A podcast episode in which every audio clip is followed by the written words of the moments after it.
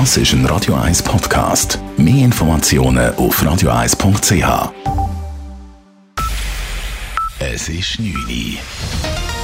Radio 1, der Tag in 3 Minuten.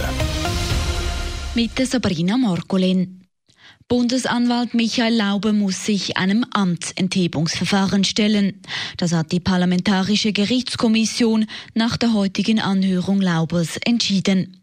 Die Kommission sei zum Schluss gekommen, dass die Bedingungen für ein solches Verfahren in diesem Fall erfüllt seien, sagt Gerichtskommissionspräsident und FDP-Ständerat Andrea Garoni. Die Gerichtskommission der Vereinigten Bundesversammlung hat heute beschlossen, ein Amtsenthebungsverfahren gegen Bundesanwalt Michael Lauber wegen begründeten Verdachts auf vorsätzliche oder grob fahrlässige schwere Amtspflichtverletzung zu eröffnen.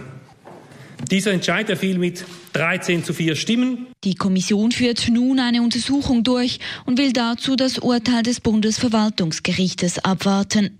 Danach kann ein Antrag auf Amtsenthebung in der Vereinigten Bundesversammlung gestellt werden.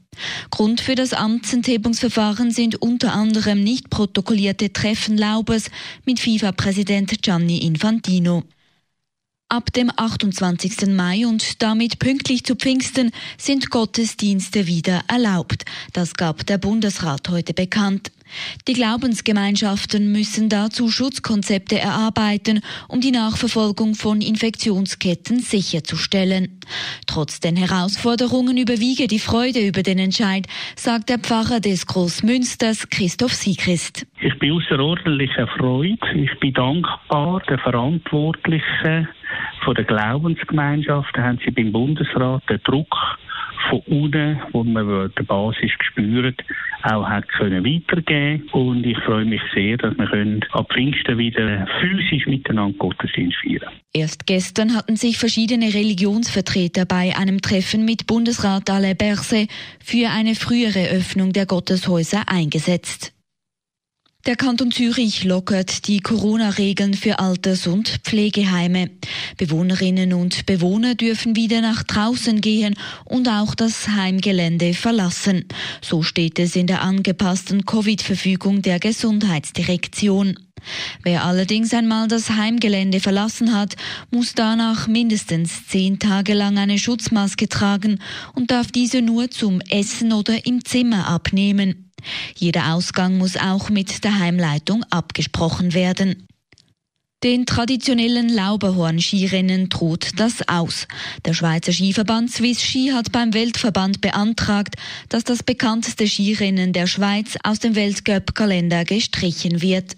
Damit würden die Rennen im Berner Oberland nächstes Jahr zum letzten Mal ausgetragen werden. Hintergrund ist ein anhaltender Streit zwischen den Veranstaltern und dem Schweizer Skiverband um die Aufteilung der Gelder aus Sponsoring und Fernsehrechten. Ab dem kommenden Montag öffnen in der Stadt Zürich 13 Hallen und Sommerbäder. Die Badeanlagen werden aber ausschließlich für den Schwimmsport geöffnet, betont die Stadt in einer Mitteilung. Aufgrund des Schutzkonzepts gibt es Beschränkungen bezüglich Personenzahl und eine maximale Aufenthaltsdauer von 90 Minuten. Radio 1 Wetter. Die Nacht ist es meistens klar und der morgige Ufertag der wird schön sonnig bei rund 25 Grad am Nachmittag.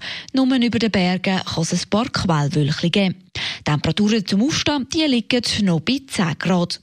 Am Freitag ist es dann teilweise sonnig, es kann da und dort ausdehnte Wolkenfelder geben, das Ganze bis 27 Grad und begleitet vom schwachen Südwest- bis Westwind.